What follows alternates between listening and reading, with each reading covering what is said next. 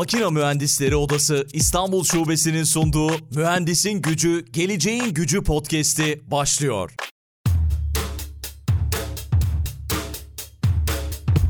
Mühendisin Gücü, Geleceğin Gücü podcast'inin yeni bölümünden herkese merhaba. Bu bölümde konuğum Almanya'dan Doktor Ahmet Lokurlu. Kendisi şu anda karşımda. Soliterm grubun CEO'su ve bol bol enerjiyi konuşacağız bu bölümde.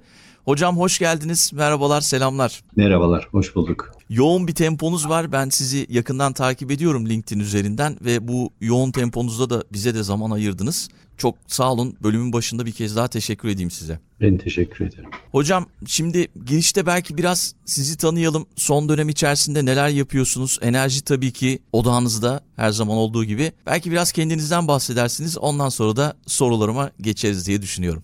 İsterseniz çok kısa çünkü uzun uzadıya anlatmanın bir anlamı yok. Ben yaklaşık 37 yıldır Almanya'da yaşıyorum. Aynı zamanda akademisyen ve filozofum. Birçok araştırma merkezlerinde çalışırken çalıştığım dönemlerde güneşle soğutma sistemi geliştirdim. İşte belli süre sonra özel bir izinle bir firma kurdum. Bütün macera böyle başladı. İşte e, şimdiye kadar dünyanın 12 ülkesine 40'ın üzerinde tesisler kurduk. Ne kurduk?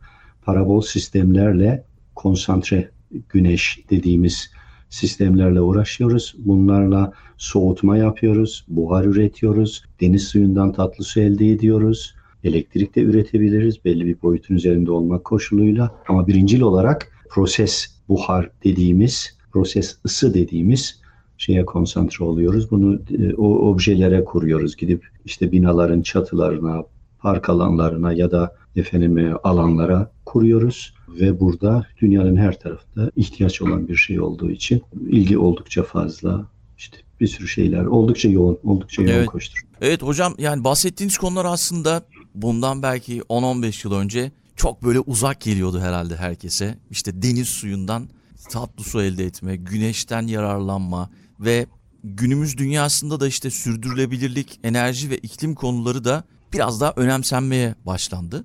Belki girişte bu iklim değişikliğin ile başlayabiliriz. Bunun hakkında herkes endişeli. Bugünkü endişeler neler ve tehditler neler belki bununla başlayabiliriz. Size bir şey söyleyeyim. Eğer biraz detay bilginiz varsa endişe değil ödünüz kopar. Gelişmeler o kadar sorunlu, o kadar kötü ki özellikle eksponansiyel kötüleşmelerden bahsediyoruz proseslere bakınca.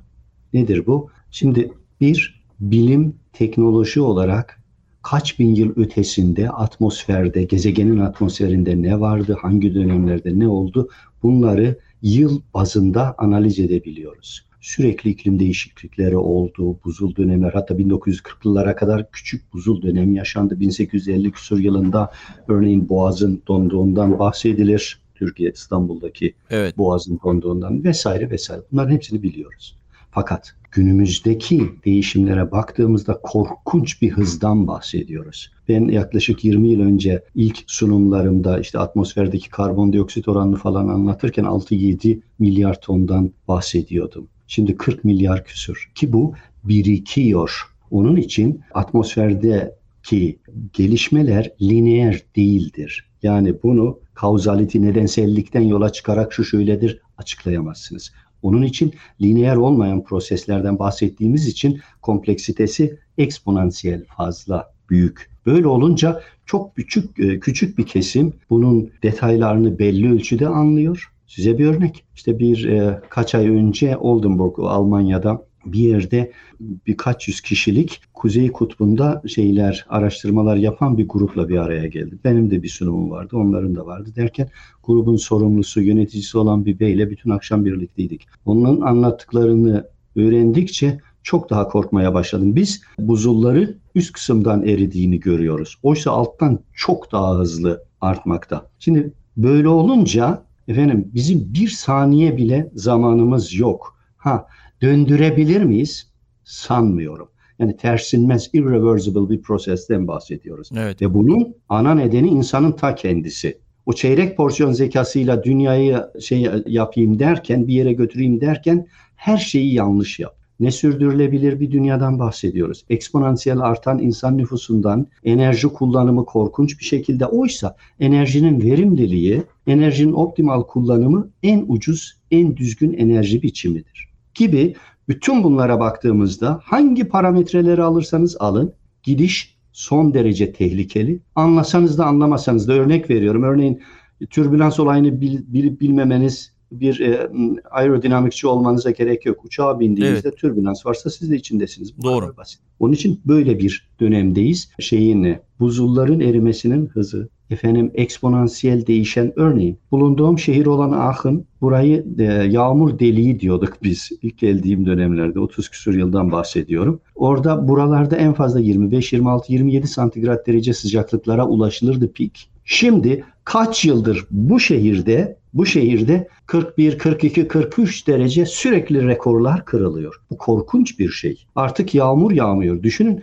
Almanya'da kuraklık var. Çok komik bir kavram. Oysa burası yağmur deliği. Her taraf sürekli yağmurun olduğu kaç yüz milyar metreküp yağmurun olduğu ülkeden bahsediyoruz. Ama şimdi bir bu. ikincisi noktasal olarak öyle bir yağmurlar yağıyor ki çünkü yerde kuruduğu için çekmiyor. Beton gibi her tarafı sel basıyor ki Almanya'dan bahsediyoruz. İşte bir ölç bin e, ne diyoruz bin ölç bir biç kültürünün falan olduğu ülkeden çok detaylı vesaire. Demek ki bu kültür dahi yetmiyor bu olguların önüne geçe, sorunların önüne geçebilmek için. Konu çok kompleks. Evet. Bir noktaya daha değineceğim. Bununla bitiriyorum bu şeyi, sorunuzun yanıtını. Biz bir buçuk derece falan bahsediyoruz. İnsanlar bir, ya işte efendim 23 olmaz da 24 buçuk. Aslında biz bambaşka bir şeyden bahsediyoruz. Ben örnek olarak diyorum ki Vücut sıcaklığınız ne kadardır? İşte 37 derece civarında. E, bir buçuk derece arttığında bütün organizma alt üst olmuş demektir. Bu bir. İki, bizim bir buçuk iki falan dediğimiz ortalama on binlerce ölçme istasyonunun ortalama değerlerinden bahsediyoruz. Bu bizim bir buçukla vurguladığımız şey kutuplarda 6 ile 12 santigrat dereceye çıkıyor. Ki orada eksponansiyel bu sefer buzulların erisme, erimesini çok daha hızlandırıyor. Onun için bütün proses alt üst olmuş durumda. Ha ne yapmamız gerekiyor? Elimizden gelen her şeyi yapmalıyız. Başka hiçbir seçeneğimiz yok. Ha ne kadar işe yarar onu hiç kimse bilmiyor. En azından çok daha kötüleşmesini önleyebiliriz diye düşünüyoruz. Evet. Yani dünyanın her yerinde iklim değişikliğini hissediyoruz. Türkiye'de, başka ülkelerde. Almanya'da mesela sizin verdiğiniz örnek çok şaşırtıcıydı. Hı hı. 2021 yılında bir sel felaketi yaşandı ki yani uzun yıllar boyunca böyle bir şey yaşanmamış herhalde. Bizim yakınımızda oldu evet. evet. İnanılır gibi değildi. Yani bir buçuk saat içerisinde bir neredeyse bir yılda yağacak yağmur noktasal bir yere. İşte bu da iklimin e, etkisi nedir söyleyeyim size. Çevre sıcaklığı noktasal arttığında suyu yutma şeyi kabiliyeti artar. Bu çok arttığında çok fazla suyu alır. Yani nem dediğimiz yani bulut dediğimiz şey. Bir anda soğuk havayla karşılaştığında korkunç bir hızla yağar. Örneğin bu onlardan birisiydi. Ama yani Temmuz ayında evet. olmuştu hocam yanlış hatırlamıyorsam. yani, evet. yani evet. evet. Evet. Ama bu çok bilmediğimiz bir şey değil. Yani termodinamik olarak analiz ettiğinizde bunlar noktasal olarak sürekli olabilecek ve gittikçe de artan dediğim gibi bu parametreler değiştiği için artan evet. şekilde oluşacak. İkincisi rüzgar hızı özellikle kuzey rüzgarları artıyor. Bütün kaynaklara bakın sürekli bir artış söz konusu. Çünkü sıcaklıklar arasında müthiş bir dengesizlik var. Rüzgar biliyorsunuz ısının dengelenmesinden başka bir şey değildir. Onun için orada da bir şey var. Yani her an artık ileride istediğiniz yere uçakla gidip ki artık türbülansların çok arttığı, hava hareketlerinin ansal olarak büyük değişikliklere uğradığını falan görüyoruz. Ama dediğim gibi çok şaşırtan bir şey değil. Evet. Peki iklim değişikliği ile ilgili toplumun bakış açısını nasıl buluyorsunuz? Yani belki hem Almanya hem Türkiye her iki tarafı da iyi biliyorsunuz. Burada daha fazla bilinçlenmek, harekete geçmek için neler yapabiliriz, yapılabilir? İnsanlar kendilerini evrenin merkezi kabul ediyorlar. Ve şöyle düşünüyorlar, genel bilinçaltı şeyleri şu. Ya sorunlar hep vardı, bir şekilde çözdük, bunu da bir şekilde çözeceğiz. Hı hı. Derken neden bahsettiğimizi bilmiyorlar.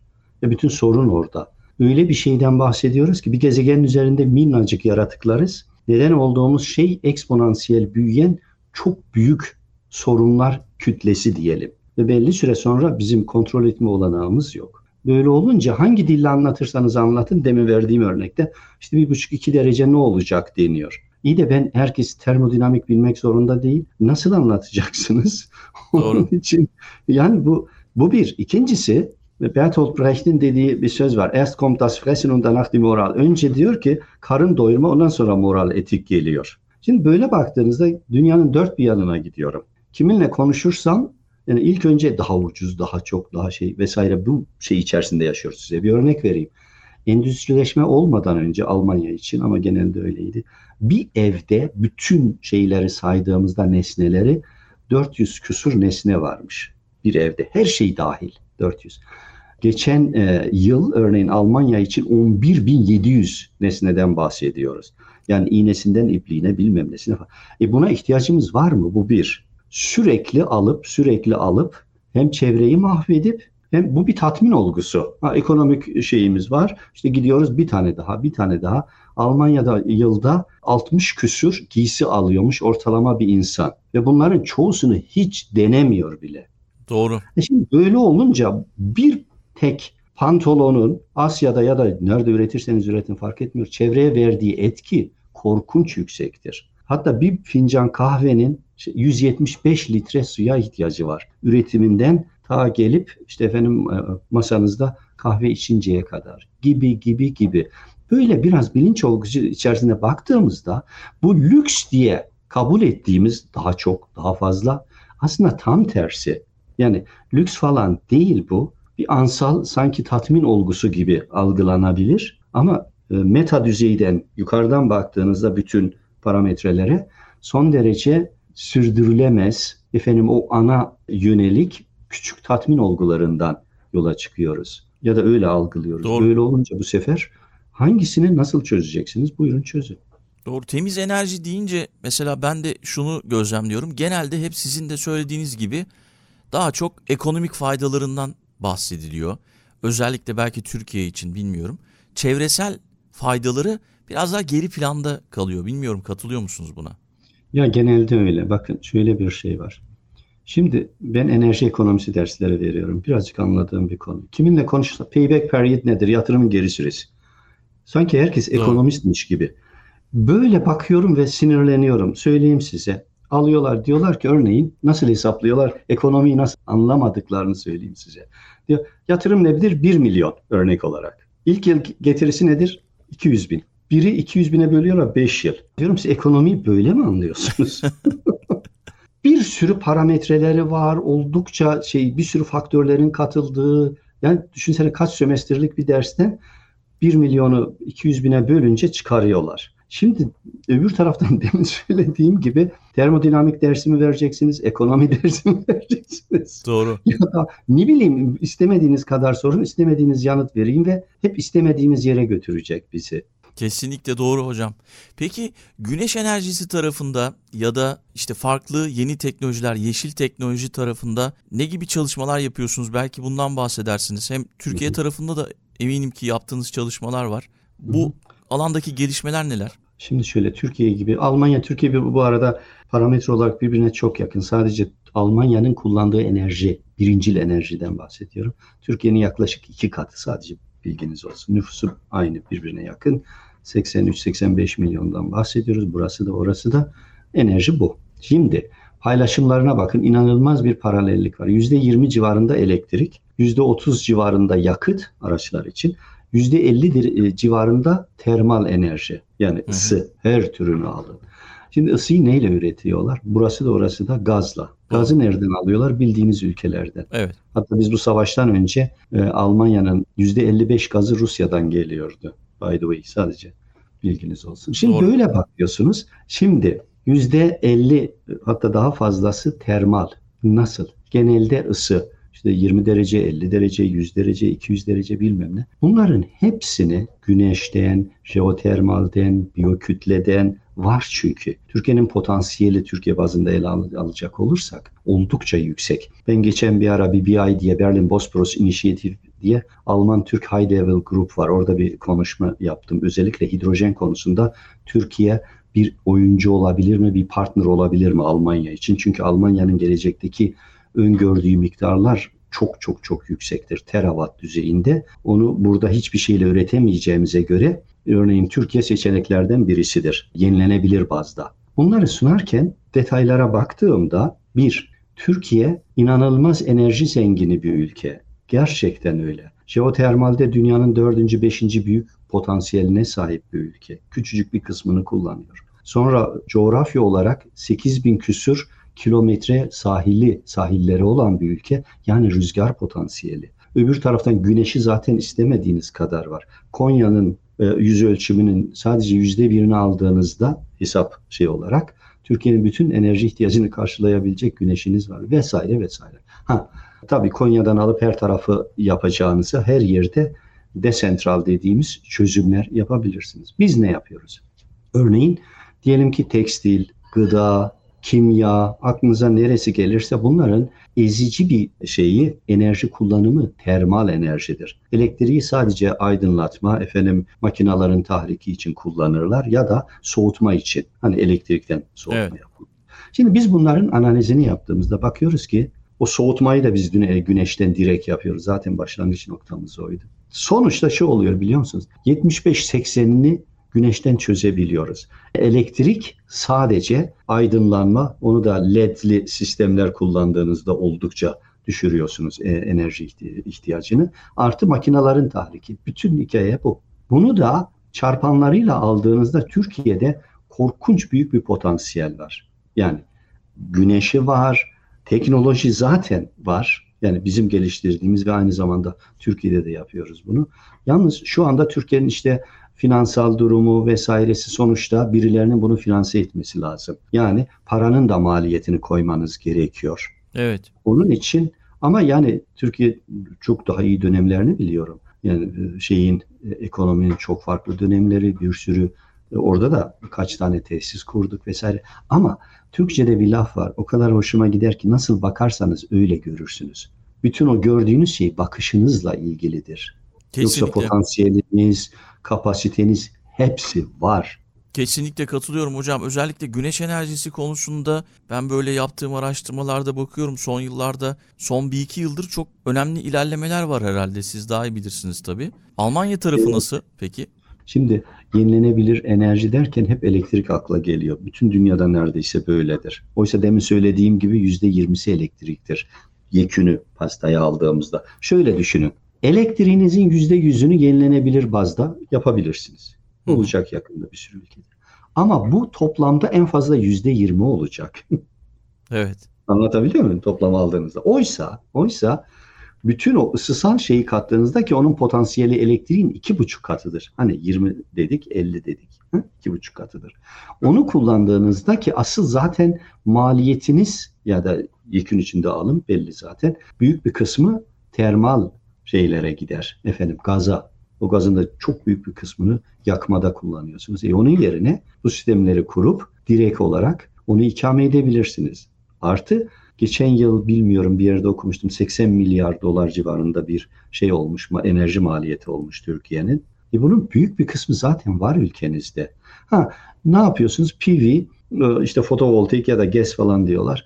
Gidip e, şeyi sorunu çözüyor. Herkes işte ucuz ucuz ucuz ucuz. Ne satan doğru söylüyor ne alan doğru söylüyor. Bana getirdiler birkaç şeyi inceledim. Ya dedim böyle mi yapıyorsunuz? Ha satan şunu diyor. Ya hocam diyor. Adamlar diyor ki 3 yıldan aşağı şey yukarı kabul etmiyorum payback period. Hı hı. Geri dönüş. Aynen demin dediğim gibi ekonomiyi anlayan versiyonu, anlaşılan versiyonuyla. E biz ne yapıyoruz? Mecburen ya buradan kıvıracağız ya buradan bir şekilde o zaman ikisini bir araya ikiniz de yanlış yapıyorsunuz diyorum. Bakın Monet'in bir resmi var. Bir tren kompartmanında hep bana onu anımsatır. Bir tarafında genç bir bayan dışarıya bakıyor. Öbür tarafta bir adam bastonuyla öbür tarafa bakıyor. Resmin ismi ikisi de suçlu. O kadar hoşuma gidiyor ki. Evet. Şimdi bakıyorum satanı da onlar yönlendiriyor alan. Sanıyor ki 3 yıl, 5 yıl olsun, 6 yıl olsun. Zaten 20, 30, 25 yıl en azından ömrü var. Yani payback period'dan çok leveling cost of örneğin şeye bakın electricity elektriği kaça üretiyor? Bütün degradation'ları adamlar doğru dürüst koysunlar. Verim düşüşünü koymuyorlar. Gölgelenmeyi koymuyorlar. 30 yıl boyunca sistem böyle sabit çalışıyor. Bu şekilde olmaz ki. O zaman ikisi de yanlış yapıyor ve ikisi de zarar görüyor. Oysa düzgün bir şekilde hakkaniyet ya da etik bir şekilde yapsalar ikisini de söylüyorum. Hem 3 yıl kağıt üzerinde olmaz zaten olmuyor da 5 yıl olur 6 yıl olur. Öbürü de doğru dürüst 3 kuruş para kazanır. Bu da doğru dürüst verim alır. Örneğin doğru. yıkamayı doğru düz yapmazlar, periyodik bakımları doğru düz yapmazlar. O kadar tesis gördüm ve çok üzüldüm. Yani gidip bir temizleseniz verimi neredeyse e, bir buçuk katına çıkıyor. Ama onu yapacağına başta böyle bir sanki ticareti ikisi de çok iyi anlıyormuş gibi yapıp ikisi de birbirine e, bana kalırsa yanlış yapıyor. Anladım. Şey bu yani. PV şeyiniz bu.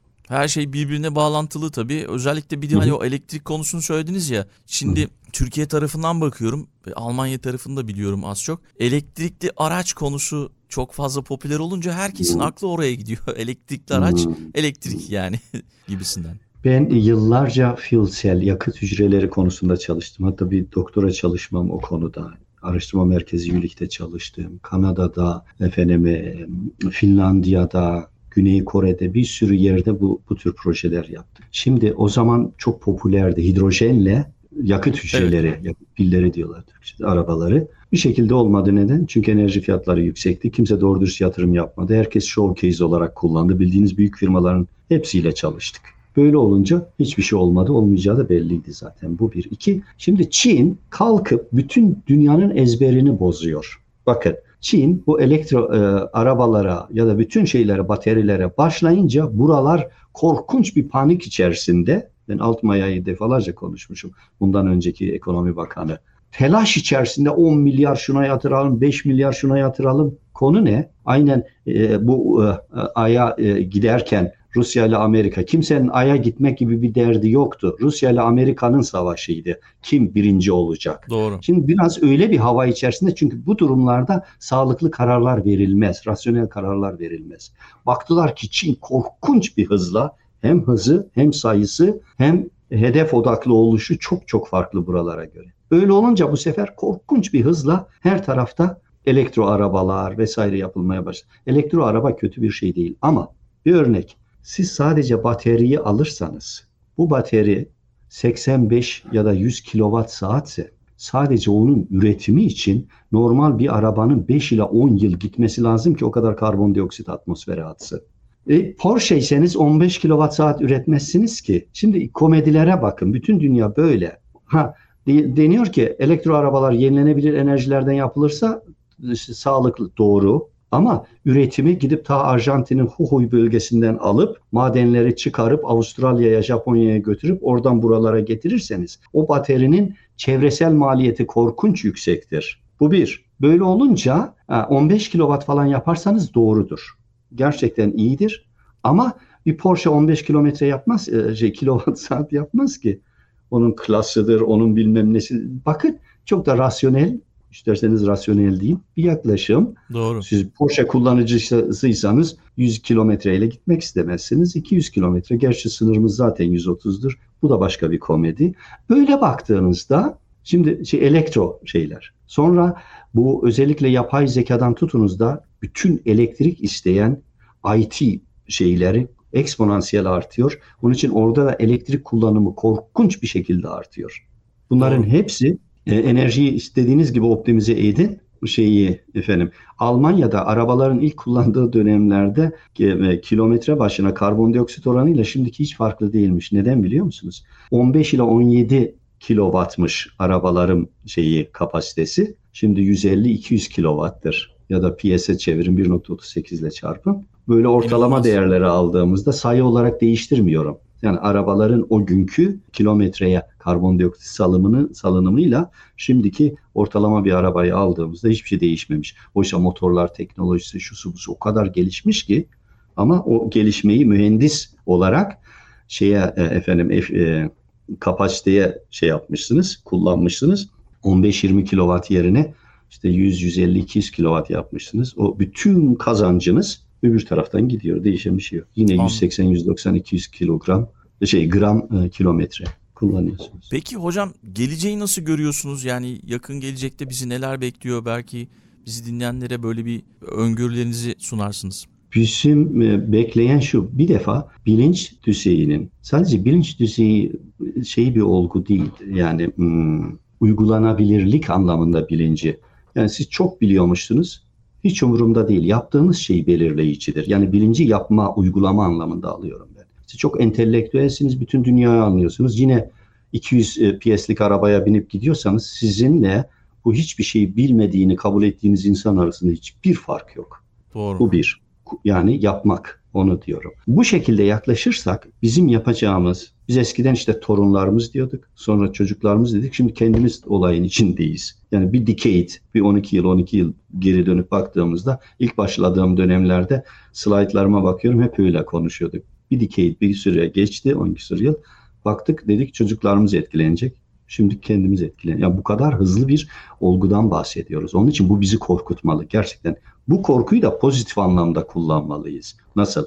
Bir defa örneğin bütün şeyde bir odaya girip çıktığımda Türkiye'de olsun nereye gider çalışanlarımın hepsine bir defa ışığı kapatma. Örneğin bu bile bir zor geliyordu insanın. Ya dedik ki yapay zekayı kullanıp insan olmadığı zaman otomatikman kapanan öbürü olmadan yani insanlara bırakırsanız her şeyi işiniz bayağı zor demektir. Eğer zeki prosesler yapıyorsanız epeyce bir kısmını o dijitalleştirmeyle efendim yapay zeka ile vesaire optimize edebiliyorsunuz.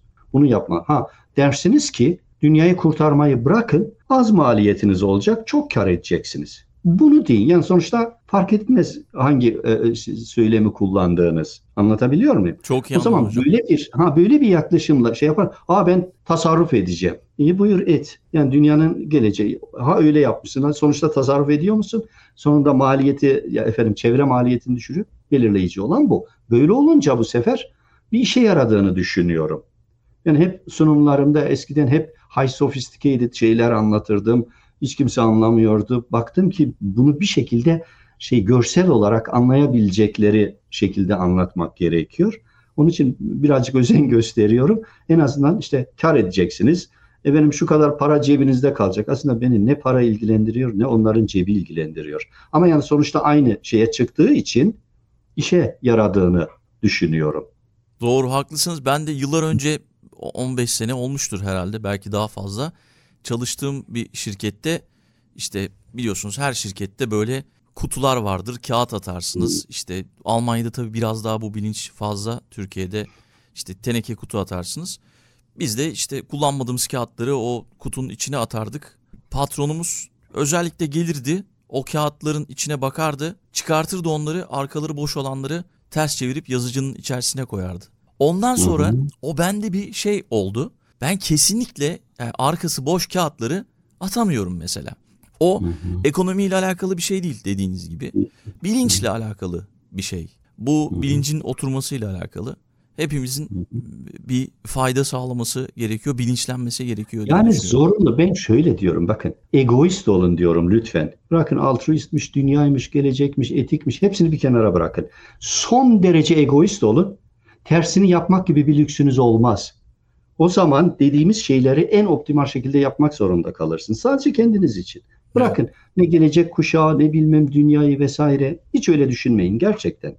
Sadece kendinizi düşünün. Son derece egoist olun. Ve göreceksiniz bu yaptığınız şeyler size getiri sağlayacak ve sonuçta etken olarak e, işte doğaya, işte iklime vesaire etkisi olacak. Doğru. Hocam çok teşekkürler. Güzel bir sohbet oldu oluyor da. Belki son olarak şunu sorabilirim. Her konuğumuza bunu soruyoruz. Odaların öneminden bahsediyoruz. Biz Makine Mühendisleri Odası İstanbul Şubesi'nin podcast'iyiz. Siz böyle topluluklara katıldınız mı? Katılıyor musunuz? Katkı sağlıyor musunuz? Eminim ki sağlıyorsunuzdur. Düşüncenizi merak ediyorum. Ya birçok organizasyonda bir sürü şeylerim var. Fahri görevlerim var. Doğal olarak katkıda bulunmaya çalışıyorum. İşte burada VDI, Verein Deutsche Ingenieur, Alman Mühendisler Odası, Odası. var. Bilmem şey var vesaire. Evet bunlarda da ilişkilerim var. Sürekli onlara sunum yapıyorum vesaire. Şimdi şöyle. Mühendis e, genelde etken yani edilgen değil de etken gücü olan bir insan. Çünkü te- doğa bilimini anlamıştır. Oradan tekniği yaşama geçiriyor.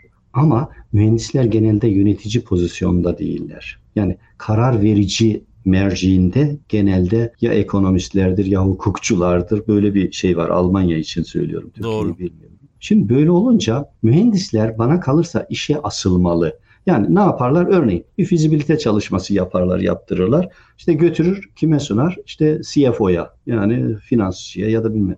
Onlar yine aynen demin söylediğim gibi 1 milyonu 200 bine bölüp dünyayı öyle görüyorlar. Oysa mühendisin gücünün ben çok daha büyük olduğunu düşünüyorum. Çünkü bütün bu parametrelere mühendis sahip. Çünkü bu değerleri ortaya çıkaran odur.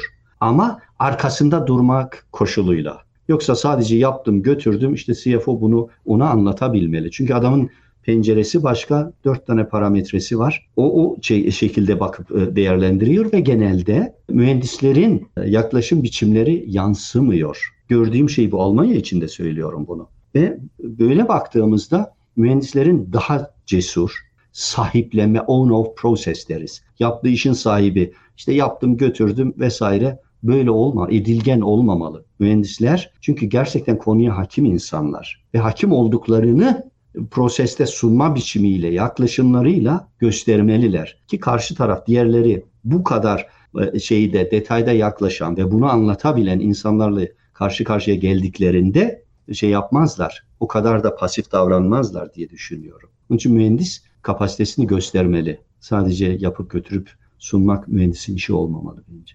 Anladım. Peki hocam çok teşekkürler. Güzel bir bölüm oldu. Çok çok Ben sağ olun tekrar ediyorum. katıldığınız için. Tamamdır. Görüşmek üzere. Sevgiler, selamlar. Hoşçakalın.